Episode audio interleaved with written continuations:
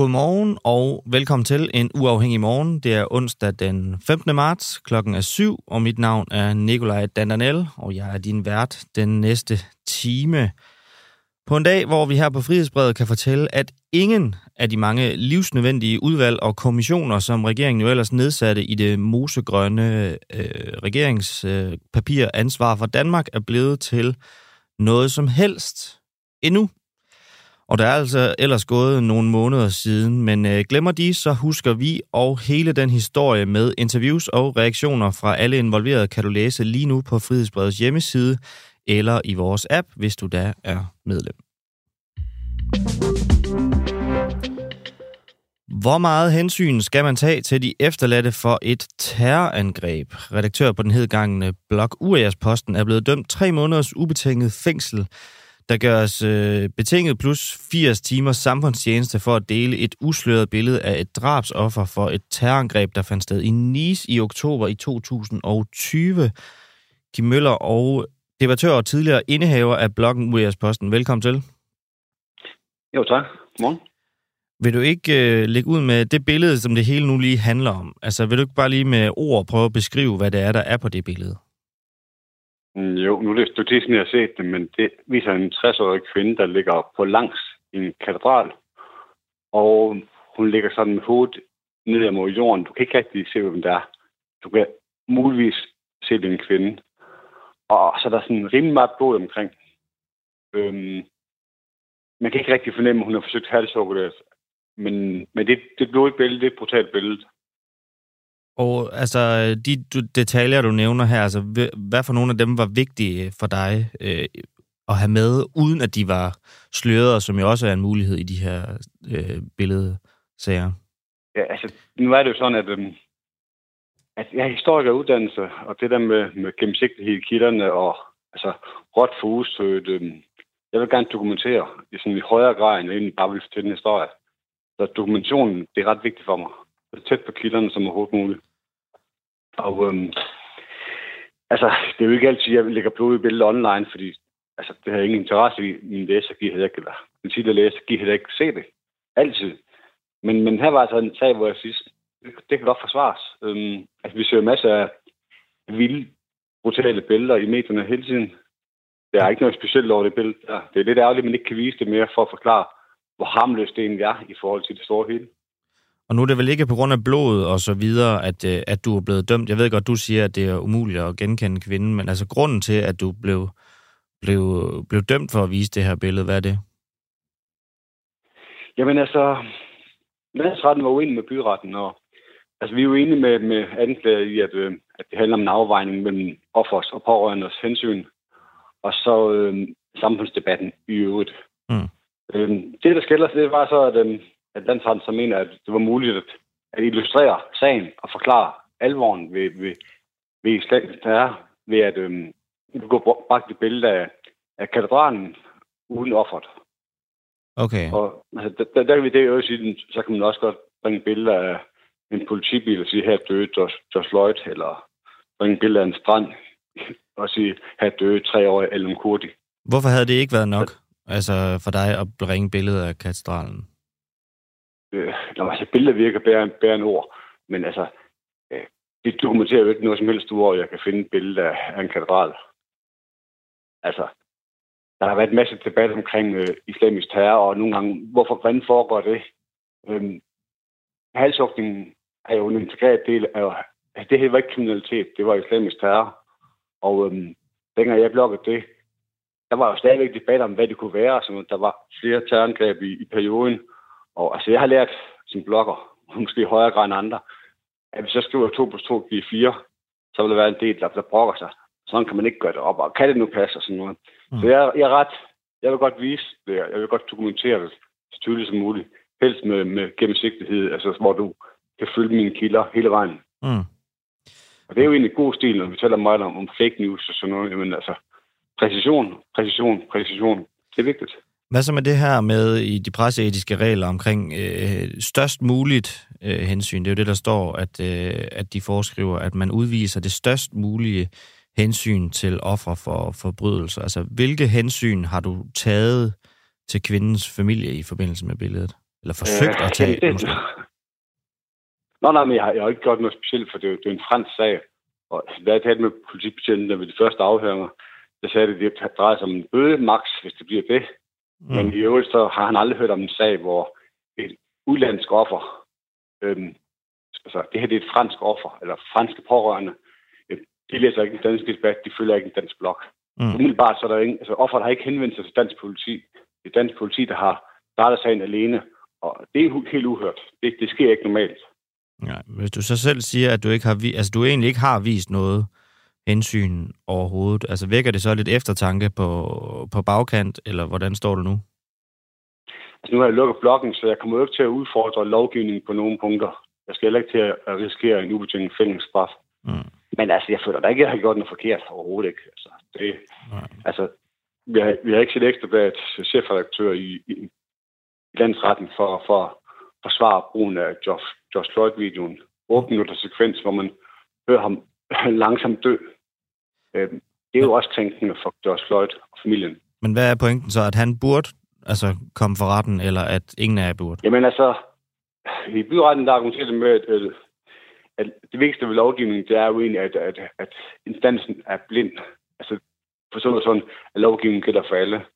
Altså, jeg, jeg, jeg er jo ikke jurist. Jeg, har, jeg står ikke og diverse lovtiner og den slags for at finde ud af helt præcist, hvor, hvor snittet ligger. Jeg mm. bruger samme snit som massemedierne. Jeg kan se, at man har bragt billeder af et dødsfald i, Tour de France, altså et cykeluheld under en sportsbegivenhed, hvor, altså, som er endnu mere blodig end det. Det var på forsiden ekstrabladet. Øhm, altså, der har vi en navngivet person. Vi har ikke noget samfundsmæssig interesse i at se blodet eller, eller den døde. Øhm, det er jo den største avis. Øhm, jeg ved ikke, hvorfor Ekstrabladet ikke skal ind i retten, når jeg skal. Jeg kan heller ikke se, hvorfor, eller en kurdi, altså en treårig flygtningedreng, øhm, hvis information kan lave et dobbeltopslag med, med det billede, hvor han ligger død på stranden. Mm. Øhm, Som hvorfor jo... skal det være mindre vigtigt? Hvorfor er, hvorfor er islamisk terror mindre vigtig end Tour de France, eller flygtningekrisen, eller ja, altså, politivold og racisme? Det forstår jeg ikke. Men det er vel heller ikke et spørgsmål om, hvad der er vigtigst. Det er vel det spørgsmål, der hedder hensynet til familien og, og offer. Og der siger du jo selv, at du ikke har taget nogen hensyn. Nej, men det har Ekstrabladet de andre medier jo heller ikke gjort. Og informationen tager jo heller ikke hensyn til Allan Kurdi. Altså, der er jo masser af sager. Der var årets pressefoto 2017. Det var en mand, der blev likvideret altså for åben kamera. Mm. Altså, Ja, det er... Det bliver årets pressefoto, og jeg et billede af en, af, af en gerningsmand, der står og holder en pistol i vejret, og om bag ved ham, der ligger offer, så, så har han et fuldstændig vildt ansigtsudtryk øh, i hovedet ham med, Ja, ja det, det er jo det, det er et godt billede, og det kan du jo ikke beskrive og udtrykke med ord med samme virkning. Det kan ikke lade sig gøre. Ja. Og der vælger man så, altså presseetisk at sige, det her billede var okay, ja. men, men hvorfor er det egentlig okay? Så bare lige til, til opklaring Kim Møller. Nu fik jeg fortalt, at du er blevet dømt tre måneders ubetinget fængsel, der gøres betinget plus 80 timers samfundstjeneste. Altså det lyder næsten som omvendt øh, rækkefølge. Kan du ikke lige prøve at forklare, hvad er op og ned i forhold til det her med ubetinget, der gøres betinget? Ja, det... Altså som jeg har forstået det, nu måske også om jeg, jeg klog mig om noget, jeg ikke ved noget om, men, men så har jeg fået en ubetinget dom, som gøres betinget. Jeg har ikke fået en betinget dom. Okay. Så det, det, som jeg kan forstå, de under strafudmålingen, der vurderer de så, at jeg er egnet til, øh, øh, til straf, men, øh, men da det er første gang, så skal det gøres betinget. Kim Møller, debattør og tidligere indehaver af bloggen US Posten. Tusind tak, fordi du var med her til morgen. Det var sådan det. Ja, og som sagt, dagens øh, historie på Frihedsbrevet, det er den her med, at regeringen parkerede øh, 11 eller de helt store spørgsmål i 11 kommissioner, udvalg og ekspertgrupper, men der er altså ikke en eneste af dem, der er sat i verden endnu. Det viser en kortlægning, vi har lavet her på Frihedsbrevet. Og den kan du altså komme ind og læse med øh, en del kritik fra oppositionen også, øh, der nu øh, tre måneder efter regeringsdannelsen vil begynde at se lidt øh, handling på de her ting. Men det koster altså 79 kroner om måneden, eller 749 kroner om året. Og så lige et levn fra i går. Øh, der glemte vi, eller ved jeg ikke, vi fik i hvert fald ikke fortalt, at der er fire forskellige jurister, øh, der fortæller til information, at Alex Vandopslag bør efterforskes for bedrageri i forbindelse med den her sag, hvor han har tilbagebetalt det tilskud til dobbelt husførelse på 30.000 om året, som han fik, mens han uberettiget havde adresse i Struer. Øhm, og det er altså grunden til, at fire forskellige jurister peger på, at han bør efterforskes for bedrageri. Og så skylder jeg måske også at sige øh, godmorgen derude. Jakob Lund skriver godmorgen, Susanne Kællerup og Niels Vinter skriver godmorgen. Godmorgen til jer. Vi er rigtig glade for, at I øh, lytter med.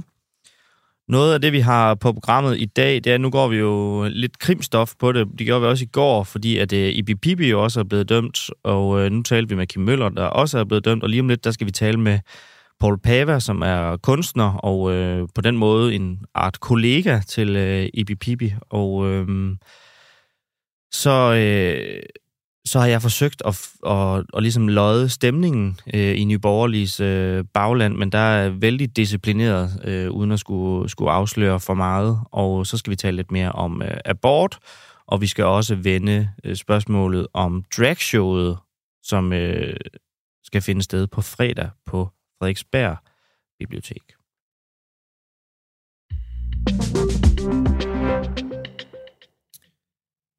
Og nu skal jeg lige have styr på Paul Pava her. Han kommer her.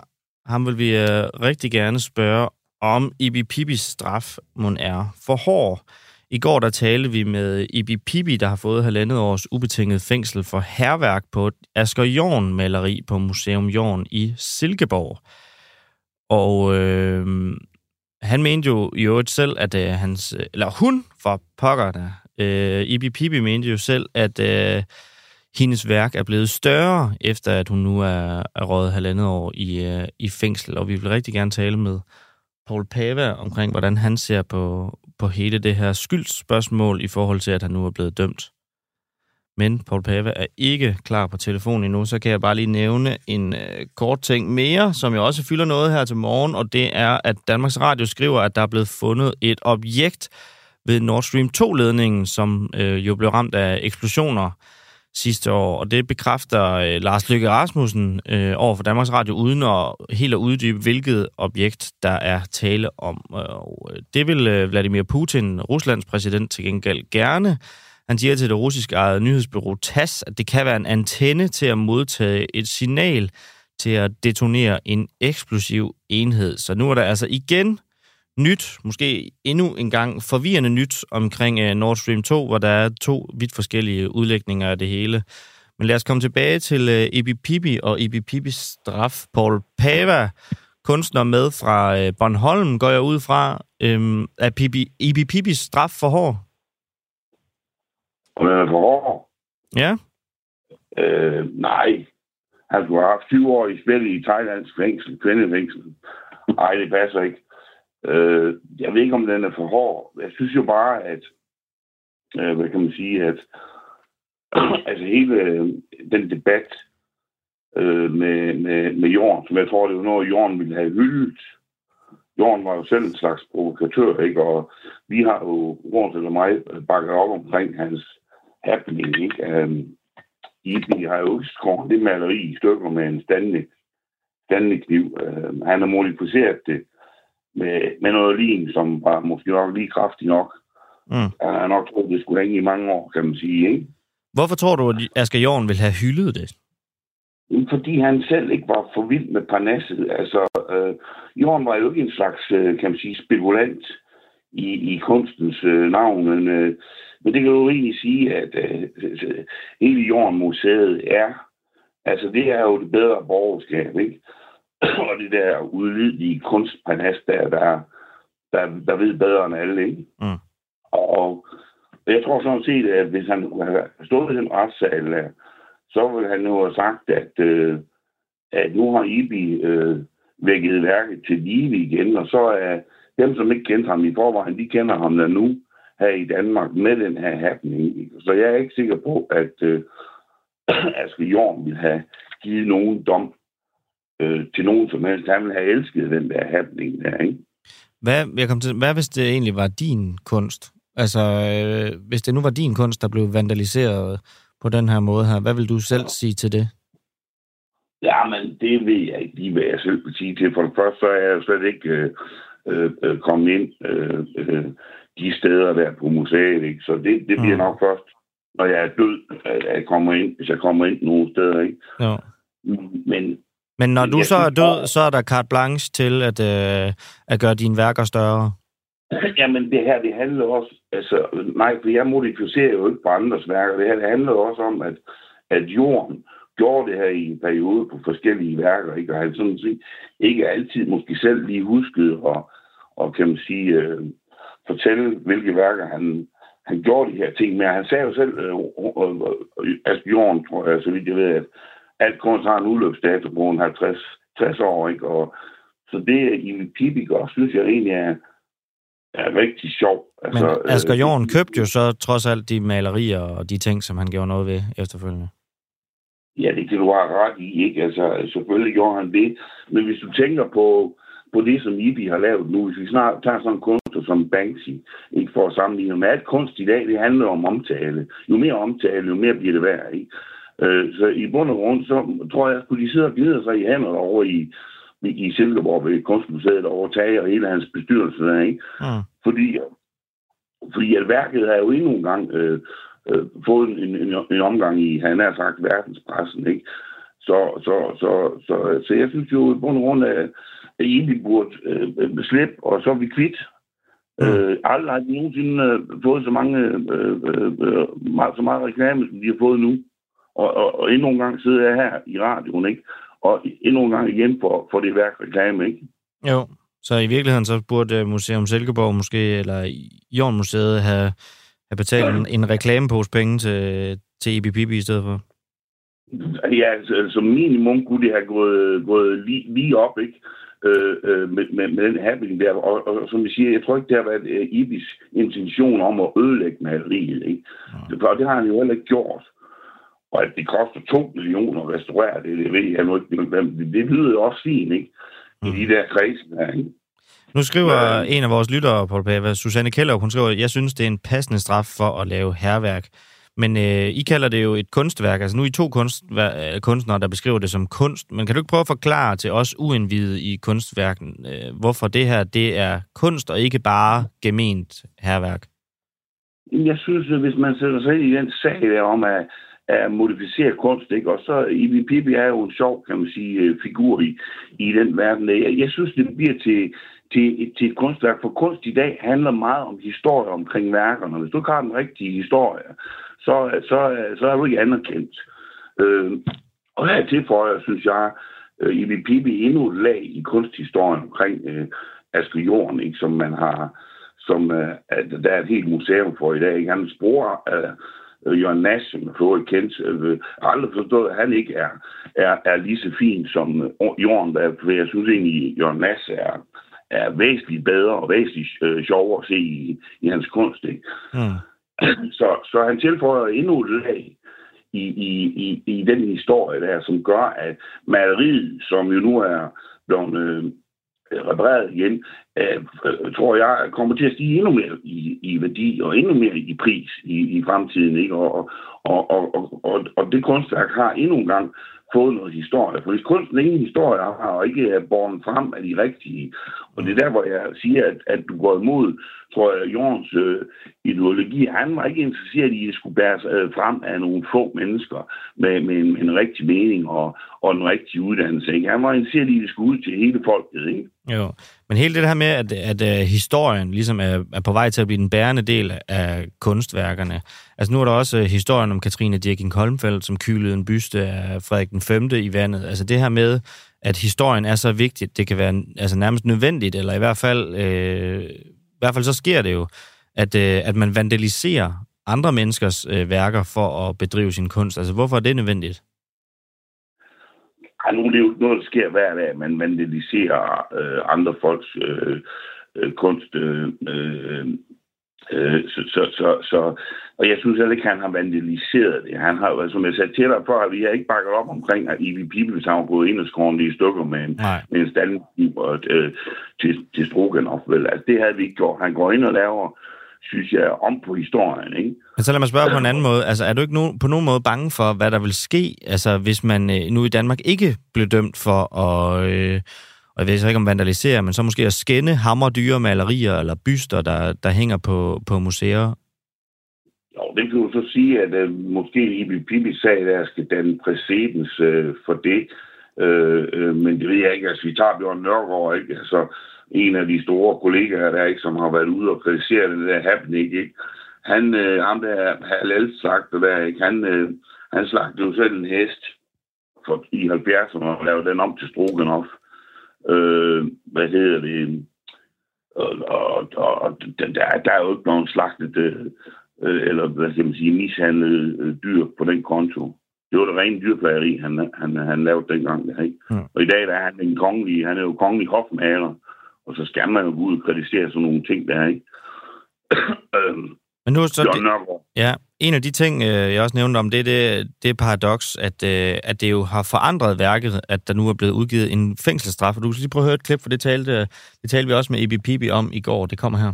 Jeg mener, værket det er jo vigtigt, og jeg mener, værket det er væsentligt, og jeg mener på sin vis, at øh, det tilfører værket noget nyt, i og med, at det er jo meget sjældent, at øh, en kunstner i Danmark bliver, øh, bliver fængslet øh, for, at, for at udføre sin kunst. Så på den måde synes jeg, at det udbygger værket og giver værket en ekstra dimension. Jeg fortryder på ingen måde værket. Det udbygger værket, giver værket en, en ekstra dimension. Det vil sige, at værket, princippet lige nu stadig er, er i gang. Altså det, du gjorde, det var at modificere det her, øh, den foruroligende øh, øh, ælling. Øh, du gik ind og, og, og begik, ja, hvad man kalder for herværk øh, på det. Men det lyder så til, at, at dommen også er en del af det værk, der, der, der opstår nu. Du har Jamen, otte... Det ender den. Undskyld. Undskyld. Jamen, det ender den jo med at blive. Øh, forstået på den måde, at øh, alt, hvad der sker omkring værket, smitter jo af på værket og bliver en del af værket. Og jeg anser ikke, at værket står at være fuldt, øh, fuldt udført endnu.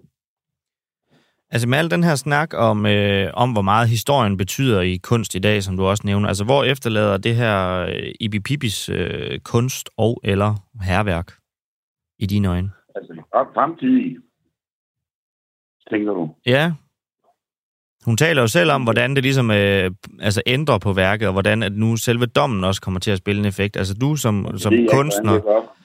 Altså, som P, stor kunstner, har sagt noget meget vigtigt engang. Det er svært spå, især om fremtiden, ikke? Ja. Øh, og så sagde han også, du skal være så rig, at du kun behøver at smile naturligt høfligt til din bankrådgiver, og det må vi så gå ud fra, at IBP vi ikke kan i øjeblikket i hvert fald. Nej, nej, der er lige 1,9 millioner øh, bump på vejen mod at blive så rig, at man kan smile af det i hvert fald jeg synes, øh, men det kan jo være, at det ender med, at Ibi Pibi, han, øh, han er så kommet til at hænge på Silkeborg Museum en gang. Øh, det kan man aldrig vide.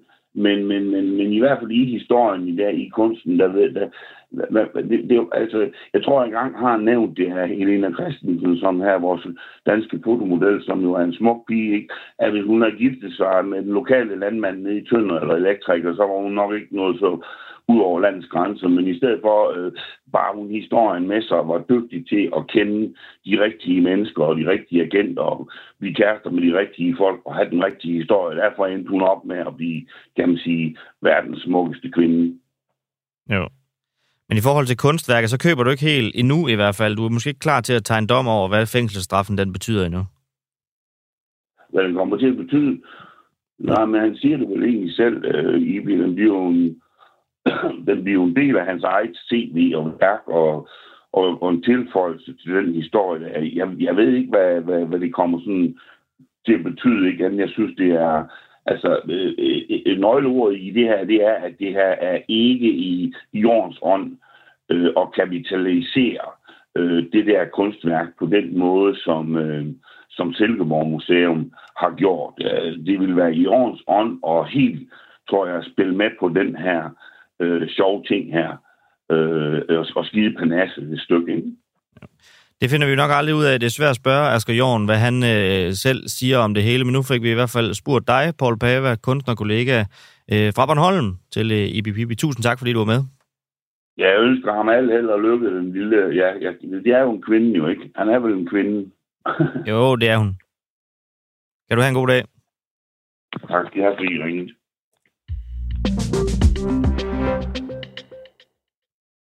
Ja, og så barslede jeg en lille smule for øh, en rundringning rundt i øh, baglandet hos Nye Borgerlige. Det er jo ikke gået nogens næse forbi, så skal man da i hvert fald øh, have mistet al lugtesans fuldstændig og har mistet øjnene og evnen til at følge med i noget som helst. Hvis man er gået glip af, at øh, det jo virkelig sejler i øh, Nye Borgerlige, det tror jeg godt, man øh, objektivt tør og, øh, og konkludere. Øh, man har ekskluderet sin formand, som øh, ifølge hovedbestyrelsen jo selv har, øh, har jeg vil ikke sige, de har jo ikke selv skrevet afpresset, men i hvert fald på en bestemt dato har krævet at få udbetalt 350.000 kroner, og ellers så var det bare øh, farvel og tak. Han, øh, Lars Bøge Mathisen benægtede jo selv til at starte med, at han har givet nogen ultimatumer, men øh, Ekstrabladet har så senere gravet en sms-korrespondence frem mellem, øh, hvad jeg tror, jeg mindes at øh, være Lars Eldrup og Lars Bøje Mathisen, øh, men i hvert fald øh, en fra, øh, fra ledelsestoppen og Lars Bøje Mathisen, hvor Lars Bøje Mathisen skriver, at der er altså grænser for, hvad han vil finde sig i, så måske der alligevel var en lille smule om, øh, om snakken. Og derudover så har han jo også krævet et ekstra honorar på 55.000 kroner oven i de 65.000 kroner, han får for at være medlem af Folketinget. Så det vil altså sige, at medstifteren af stopfros.dk fandt det rimeligt, at han skulle have 110.000 kroner om måneden for at bestride posten som nye borgerliges øh, formand.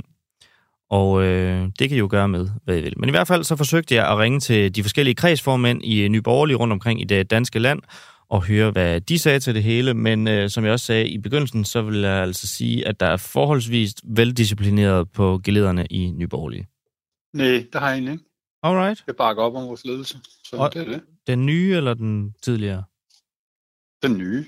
Okay, hvad, hvad, Den tidligere, så vores hovedbestyrelse og Pernille Vermund og så videre, det bakker jeg op om. okay. så det Så det er ansvar, for mig. ansvaret for den krise, der så øh, er, i hvert fald for alle de historier, der, det er vel Lars Bøge Mathisen. Chefregistrol. Det, det vil jeg mene, men øh, jeg kender ikke alle detaljerne, så det er sådan, som det er. Jeg kunne bare godt tænke mig at høre, øh, hvad du siger til alle de her historier omkring jeres ledelse og den tidligere ledelse, der foregår lige nu. Ja, men det får du ikke mig til at udtale mig om. Det har du ingen kommentar til. Nej, det har jeg ikke. Det har jeg ikke. Det lader vi førebunkeren gøre. Jamen, Det, det har jeg sådan set ikke nogen øh, kommentar til. Okay. Andet end, øh, jeg har øh, øh, stor tiltro til, øh, at tingene kører korrekt. Okay. Synes du, at det- tingene det lader gør til at det. køre korrekt? Ja, Okay. Jeg prøver lige at ringe rundt i det danske land for Nye Borgerlige for at høre, hvordan det bliver taget imod med alle de historier, der kører om jeres partitop øh, lige nu. Og øh, jeg ved ikke, hvordan de er landet hos dig, de historier. Øh, men det kommer an på, hvad det er for nogle historier, du tænker på. Øh, vi kan starte med den største, altså eksklusionen af Lars Bøje Mathisen. Hvad siger du til den? Jamen, det er jo ikke en historie, det er jo sket i virkeligheden. Ja, okay, men hvad, hvad siger du så til, at det, at det er sket, hvis man kan sige? Jeg ved ikke, om det, om det er formuleret korrekt så. Jamen, øh, det er jo en, en, en beslutning, man har taget fra øh, hovedbestyrelsens side. Øhm, og det, det, det kan jeg jo ikke rigtig sige noget til. Nej, du, har, du kan ikke vurdere, om det er en rigtig beslutning, eller hvad, hvad du synes om det. Nej, jeg, jeg har slet ikke været med inde i sagen, så det, det, jeg har ikke nogen, jeg har kun en indirekte viden om det, så jeg, jeg, kan ikke, jeg kan ikke sige, om det er korrekt eller ej. Så lød det altså fra et øh, væld af kredsformænd i Nye Borgerliges bagland, der ikke var med på at, at sige alt for meget om, hvad der foregår i Nye Borgerlige.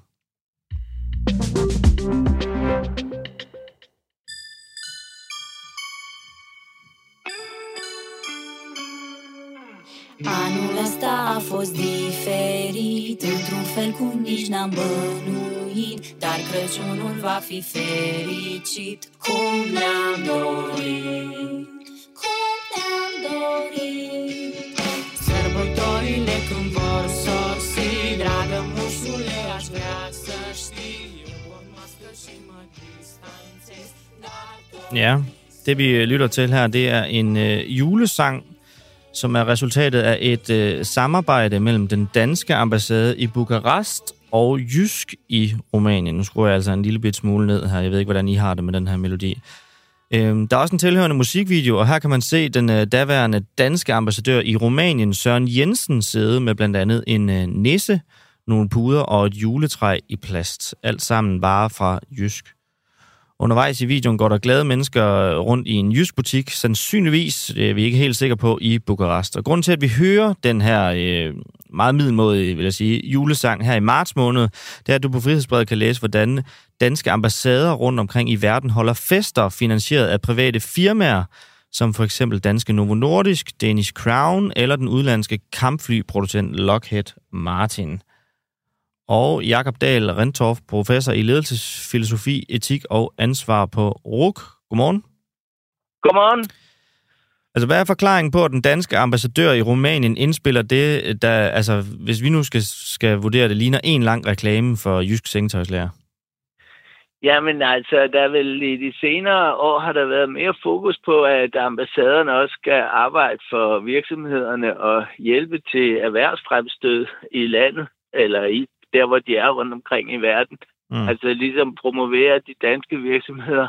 Så det har vel været en strategi, altså generelt set for Danmark. Og så vil ambassaden jo godt hjælpe virksomhederne, og så øh, arbejder de sammen med virksomhederne om forskellige erhvervsfremstød her ja. og der i verden. Det skal jeg love for. Altså, nu ved jeg ikke, hvad folk drømmer om, når de først får øh, skiltet øh, og bliver præsenteret som ambassadør for første gang. Men at medvirke i den her video, det ved jeg ikke helt, om det er på listen. Men hvis vi nu skal tage det tilbage til øh, det sådan, statslige niveau, altså hvad er de negative konsekvenser ved, at ambassadører på den her måde agerer reklamesøjle for private virksomheder? Altså, vel traditionelt har man vel set staten som en ophøjet figur. Altså, at staten jo ligesom repræsenterer Danmark øh, mere officielt. Og her kan man sige, her er man mere sammen med markedet, og måske også med civilsamfund. Øh, så man øh, er ikke så, så ophøjet der, hvor man agerer som øh, øh, stat. Men man kan jo også blive tættere forbundet med virksomhederne, altså øh, en form for gaverelation, måske en, en, at man får en tjeneste fra virksomheden, så skal man også give virksomheden en tjeneste igen. Altså det der med, at man siger, der er ikke noget, der hedder en en fri frokost. Hvis man får et gave, så skal man også give igen. Så man kan, virke, man kan sige, at øh, stater og virksomheder bliver tættere forbundet med hinanden. Og i de erhvervsfremstød er staten ikke mere neutral, men mm. øh, at, at simpelthen arbejder tættere sammen med virksomheden. Og det er jo klart, øh, hvornår bliver virksomheden afhængig af eller hvornår bliver staten afhængig af virksomheden? Hvornår er det sådan, at der bliver måske tale om vendetjenester, der kan gå over i en gråzone ja. øh, til bestikkelse simpelthen? Jo. Du siger også øh, i den øh, artikel, jeg lige reklamerede en lille smule for, nu er det så mig, der var øh, reklamesøjle for vores foretagende, men der siger du, at man skal tænke sig godt om, fordi man også demonstrerer, at den danske stat er til salg, og det er jo egentlig i virkeligheden øh, altså en lille smule voldsomt, hvis man lige læser det et par gange. Hvad mener du med det? Ja, altså, øh, staten øh, er jo så ikke længere neutral. Øh, staten øh, samarbejder med virksomheder. Staten bliver en økonomisk aktør øh, på linje med virksomheden.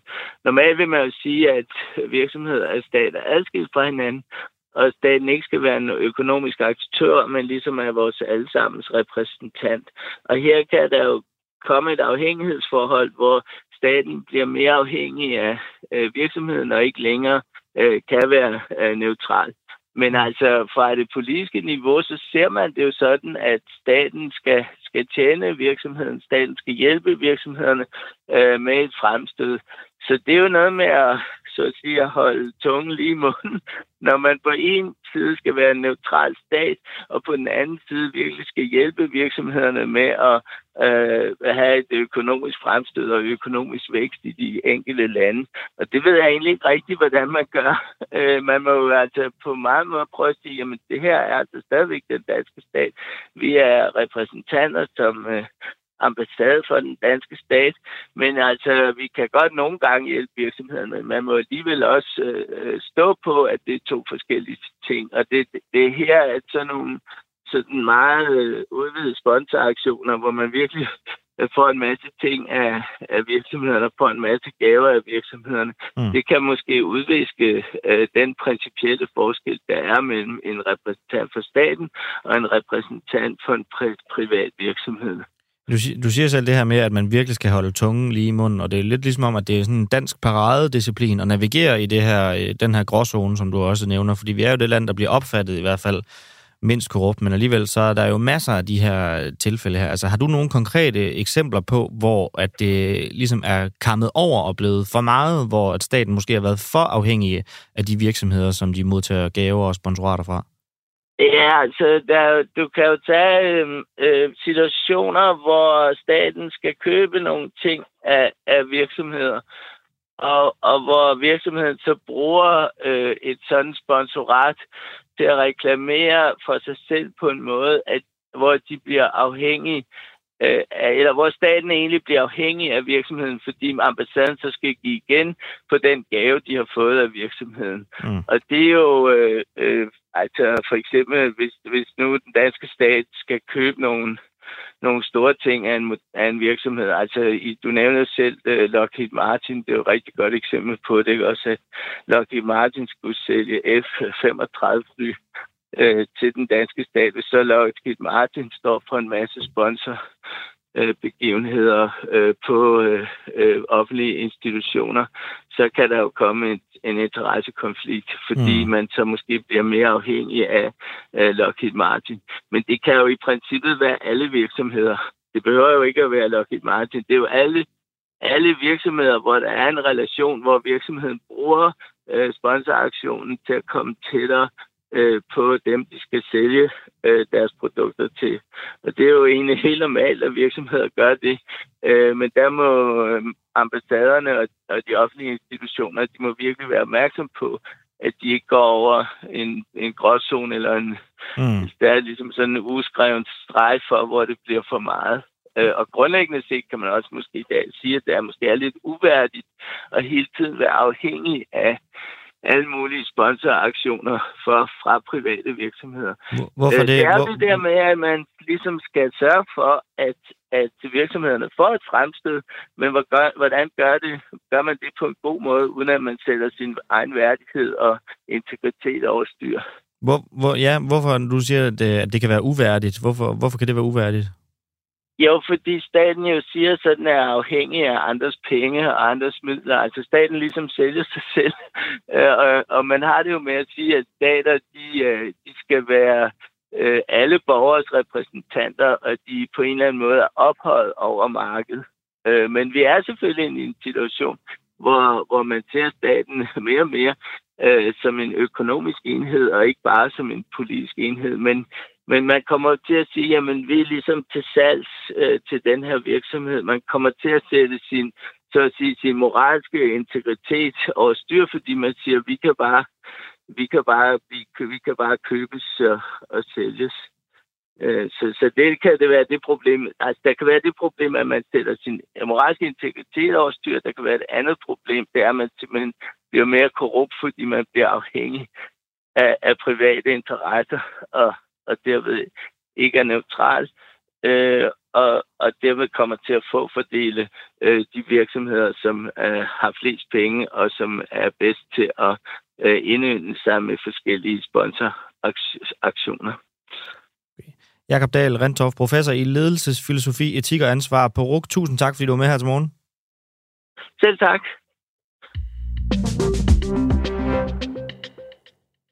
Og nu skal jeg jo ikke øh, skyde alt for hårdt på den danske ambassadør, som øh, agerer reklamesøjle for, øh, for Jysk i det her forsøg på en julesang i hvert fald. Fordi nu vil jeg også gerne lige reklamere en lille smule for noget, vi har her på Frihedsbrevet. Og det er nemlig, at en gang om ugen, så går vores gode chefredaktør Mads Brygger nemlig en stuegang i Folketinget. Og øh, så skriver han stort set alt, hvad han øh, ser og hvad han hører ned. Og øh, jeg kan godt love dig, at øh, du kommer til at læse passager og formuleringer i, øh, i, hans, øh, i hans stuegang, som du aldrig nogensinde har læst før. Og for at give et eksempel på det, så har jeg taget et lille udsnip af den nyeste udgave af Fri Mas, som det jo hedder, som foregik i sidste uge, som jo efter hans øh, vurdering i hvert fald var den mest gudsforladte uge på gangene i Folketinget. Og hvad skal man så egentlig skrive om? Jeg tog straks elevatoren op til tredje. Peter Kofod havde nok været det eneste medlem af Dansk Folkeparti, som var på arbejde denne dag. Alle andre var væk.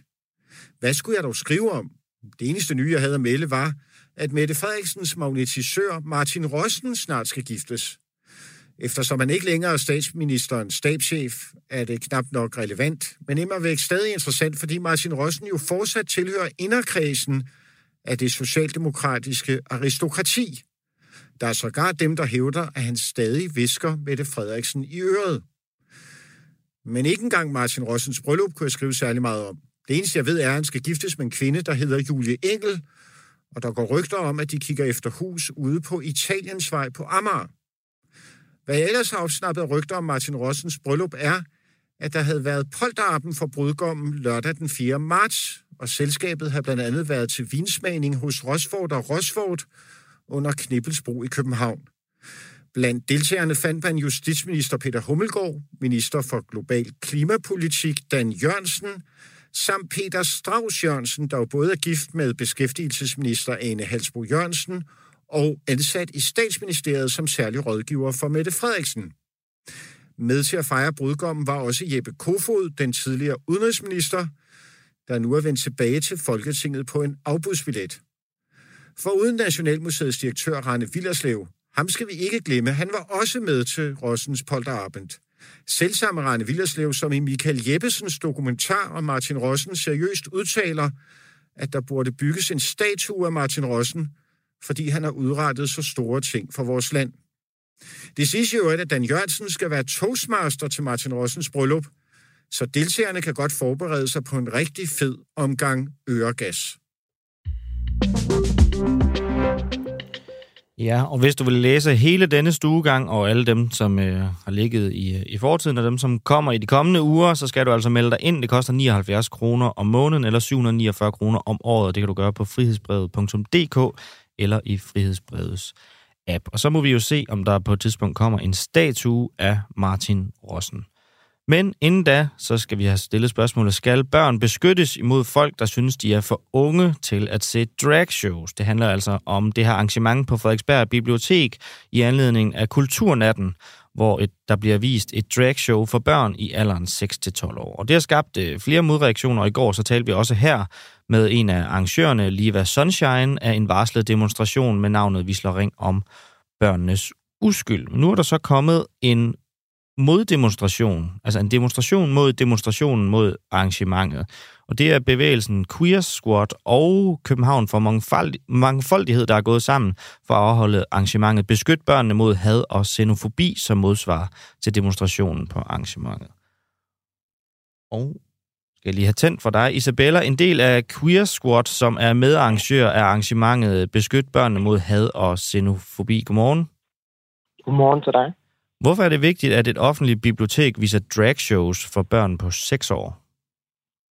Jeg ved ikke nødvendigvis, om jeg synes, det er vigtigt, men jeg synes, det er vigtigt, at der er friheden til det. En ting, som der kan være super positivt ved det, er, at noget divers underholdning kan få børn, som der kommer til at være queer, uanset om man viser det, øh, viser dragshows til dem eller ej, til at føle sig set og til at opleve, at det er okay, at de er, som de er.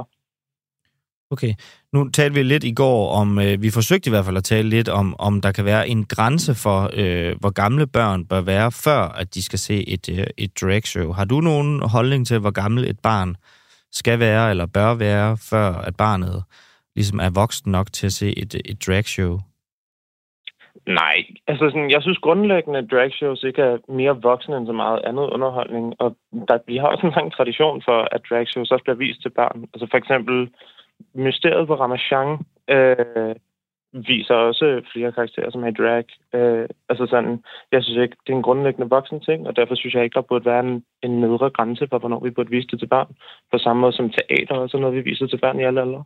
Men vil du ikke anerkende, at i dragshows, der er der også, i hvert fald i nogle dragshows, et, altså et øh, seksuelt eller sensuelt element. Altså det her element, altså kan, er der nogle børn, som ligesom kan være for unge til at opleve det? Hvor, altså på samme måde som der er nogle teaterstykker af sexscener eller filmer også indgår sex, så er der nogle dragshows, som der er sensuelle eller seksuelle, og det vil der være udpassende at vise over for børn. Men mm. drag som genre, eller hvad skal man sige, er ikke grundlæggende mere voksen underholdning eller muligt andet. Nej. Nu, jeres øh, arrangement, det hedder jo Beskyt børn mod had og xenofobi, og det, det rækker jo lidt videre end øh, egentlig bare snakken, snakken her. Altså, hvad er det for noget had og xenofobi, I øh, peger på? Well, den retorik, som der ofte bliver brugt omkring sådan noget her, øh, hvad, hvad skal man sige, mod drag shows, er ret meget taget direkte fra USA, hvor at, at i hvert fald i USA, så er det endt med anti-crossdressing-lovgivning øh, og øh, masseskyderier for den sags skyld. Det, altså sådan, den, den havde xenofobi er ofte mod queer-personer, øh, men bliver så rettet specifikt imod drag shows. Har du et eksempel på altså noget af den hadefulde retorik, som er blevet brugt i det her tilfælde, hvor I jo arrangerer en demonstration? Øhm, der bliver snakket om øh, børns frihed, eller friheden til, at børn skal få lov til at vise noget som helst. Jeg har ikke et, et konkret eksempel på, at der er blevet sagt øh, noget, der skal udryddes. Men vi mener, at når der er folk stiller sig op og, og er kritiske over for dragshows på den her måde, så er det i hvert fald i nogle tilfælde øh, første skridt på vejen til noget mere ubehageligt. Så derfor vil vi gerne møde op med, med kærlighed og god stemning for at vise, at det at være queer eller dragshows er, altså sådan, er bare en hyggelig og dejlig ting, og ikke seksuel på nogen måde. Mm. For ligesom at modvirke hvad skal man sige, den ubehagelige oplevelse, det kan være, at der er nogen, som der kommer og stiller spørgsmålstegn ved ens bibliotekstur, hvordan man er afsted med sine forældre. Så alene det, at der er nogen, der arrangerer en øh, demonstration, øh, det skulle så være hadefuldt og xenofobisk. Altså hvis ikke du kan pege på eksempler øh, med hadefuld eller xenofobisk øh, retorik i det her tilfælde. Nej, det synes jeg ikke nødvendigvis, det er. Men de typer, som der kommer, for eksempel Patruljen og Goliath har, øh, har annonceret, at de kommer og deltager i, øh, i den her øh, demonstration. Og de er åbent øh, islamofobiske, har også været med til Pride sidste år, hvor det var, de øh, anklagede flere forskellige transpersoner for at være pædofile, blot for, for grund, blot for grund med, øh, med transflag. Det har de også livestreamet en masse af selv, hvis man gerne vil se det. Men, de har, men der er ikke blevet markeret noget altså i den her forbindelse med det her arrangement, som du kan pege på, som er hadefuldt eller xenofobisk? Øh, jeg kan ikke pege på noget lige nu umiddelbart, nej. Okay. Men hvorfor, hvorfor, altså de her børn, altså hvad er det så for en had og xenofobi, de skal beskyttes imod? For så kunne I jo holde den demonstration hver dag, stort set. Mm, helt specifikt så er det her øh, ikke så meget en måde, eller hvad skal man sige, vi, vi stiller os op, når det er, der bliver, øh, for, når børnene bliver forhindret i at deltage i et hyggeligt familiearrangement. Når det er, der bliver sagt, at drag ikke er øh, passende for børn, så vil vi gerne gøre noget ved det, og vi vil rigtig gerne sørge for, at hvis der skal komme nogen til en biblioteks, øh, til et biblioteksevent, så det så bliver en god oplevelse. Og hvis det er, der skulle opstå xenofobi hvilket også det ikke eksplicit er blevet skrevet ud, ofte sker til sådan nogle her events, at det så bliver rettet mod os som er, er mere voksne og som er villige til at tage diskussionen, i stedet for det tilfældige forældre. Okay. Uh, Isabella er en del af Queer Squad, som er en af medarrangørerne bag arrangementet Beskyt børnene mod had og xenofobi. Tusind tak, fordi at du var med her til morgen. Tusind tak for det.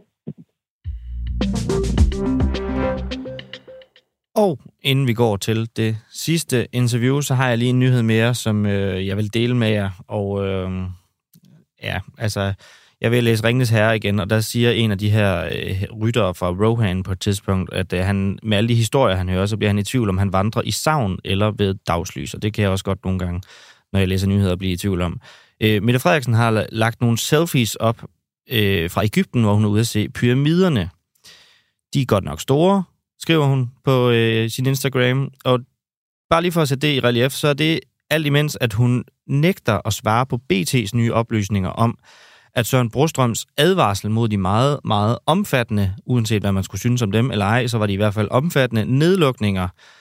Øh, og de nye oplysninger, de lyder altså på, at advarslen skulle være nået frem til Barbara Bertelsen, og dermed ind i statsministeriet flere timer før det første og det måske mest famøse pressemøde den 11. marts 2020, altså ligesom jomfru-rejsen på alle på alle pressemøder, der skulle Barbara Bertelsen altså ifølge BT's oplysninger være orienteret om Søren Brostrøm, der advarer imod den meget omfattende nedlukning. Og alligevel så stillede hun sig jo op på pressemødet og sagde, at det, øh, det var sundhedsmyndighedernes anbefaling.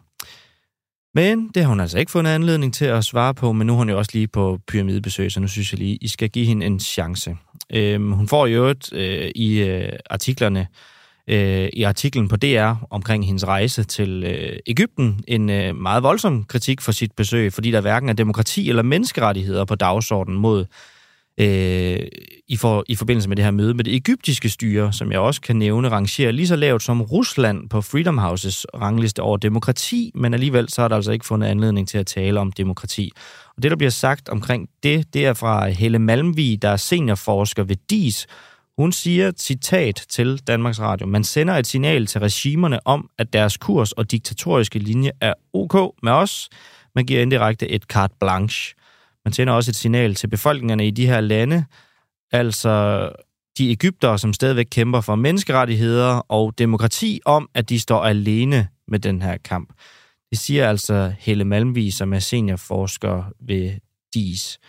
Øhm, jeg ved ikke, hvad der er tilbage at sige. Øh, rigtig god øh, sightseeing-tur ved pyramiderne, og så håber vi da, at der kan blive øh, tid til bare et enkelt spørgsmål, når du på et tidspunkt øh, vender hjem, Mette Frederiksen.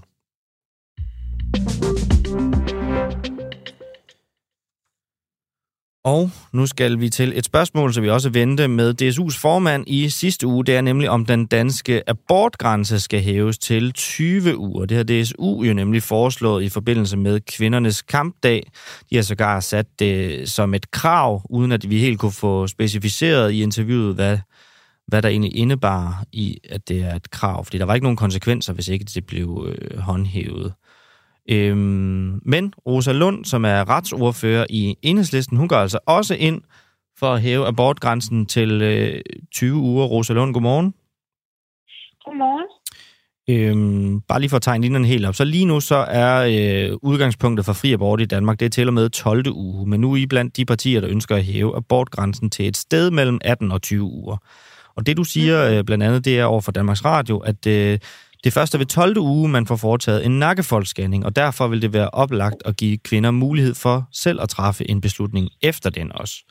Øhm, ja. Har du nogle eksempler på, øh, på folk, der har fået en nakkefoldsscanning, som ikke har mulighed efterfølgende for at få en abort?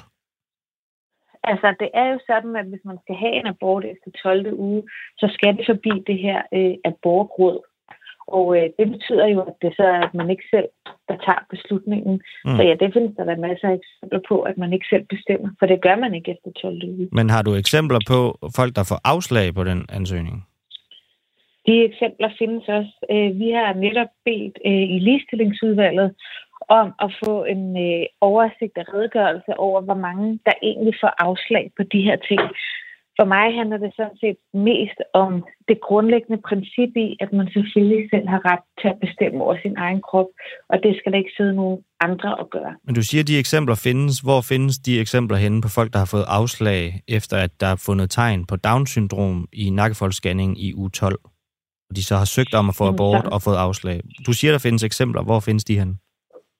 Som jeg lige sagde, så har vi lige bedt i ligestillingsudvalget om at få en redegørelse eller oversigt over, hvor mange der får det her afslag. Okay, men så du ved ikke nu alligevel, om der findes eksempler, men det skal I til at undersøge? Ja, jeg føler mig helt overbevist om, at de eksempler findes. Hvor, hvorfor føler du dig overbevist om det? Øh, fordi hvorfor skulle man ellers have den mekanisme, at man skulle sige til kvinder, at der var nogen, der ikke måtte få abort? Jamen, der er jo masser altså, der er jo flere, når man kan se over øh, listen af ansøgninger, så bliver der søgt cirka 800 gange efter uge 12 om at få en abort i Danmark. Der bliver givet omkring 50 afslag, og det, der bliver nævnt, når folk får lov til det, øh, eller får afslag, det er blandt andet at folk, der vil have abort på grund af sociale forhold, og der er også øh, nogle tilfælde af folk, der søger om at få abort, fordi de kan se, at det er en pige, og det er altså nogle af grundene til, at der bliver givet afslag. Men der bliver ikke nævnt noget om abort, så hvorfor, hvorfor føler du dig alligevel overbevist? Om abort, det handler jo om abort. Mm. Så der bliver jo nævnt noget om abort. Ja, det er du ret i. Men nu i forhold til det, du nævner, øh, i forhold til nakkefoldsscanningen, øh, altså hvis man kan se tegn på Down-syndrom i nakkefoldsscanningen, at der så skulle være, kunne gives afslag på grund af det. Og så er det bare, at jeg spørger, om der er tilfælde af det. Og så siger du først, at du kender til eksempler, og så modererer du det en lille smule og siger, at du Nej, føler jeg dig... siger, at der findes eksempler på kvinder, der får afslag på at få abort efter 12. uge. Og det er derfor, at vi gerne vil have rykket abortgrænsen. Vi synes, at kvinder selv skal bestemme over deres krop, ikke et øh, statsligt nedsat abortråd. Nu siger du jo selv, at der bliver også givet afslag, og det er jo netop beviset på, at vi er nødt til at rykke grænsen, fordi der er kvinder, der får afslag på at få abort. Okay. Nu nævnte jeg lige kort, en af de grunde til, at folk får øh, afslag, det er jo også det her med, at øh, de kan se, at det er en pige. Og det er der også eksempler på, at nogen, der godt kunne tænke sig at få en abort, fordi de kan se, at de, får, at de skal have en pige, og det får de så øh, afslag på.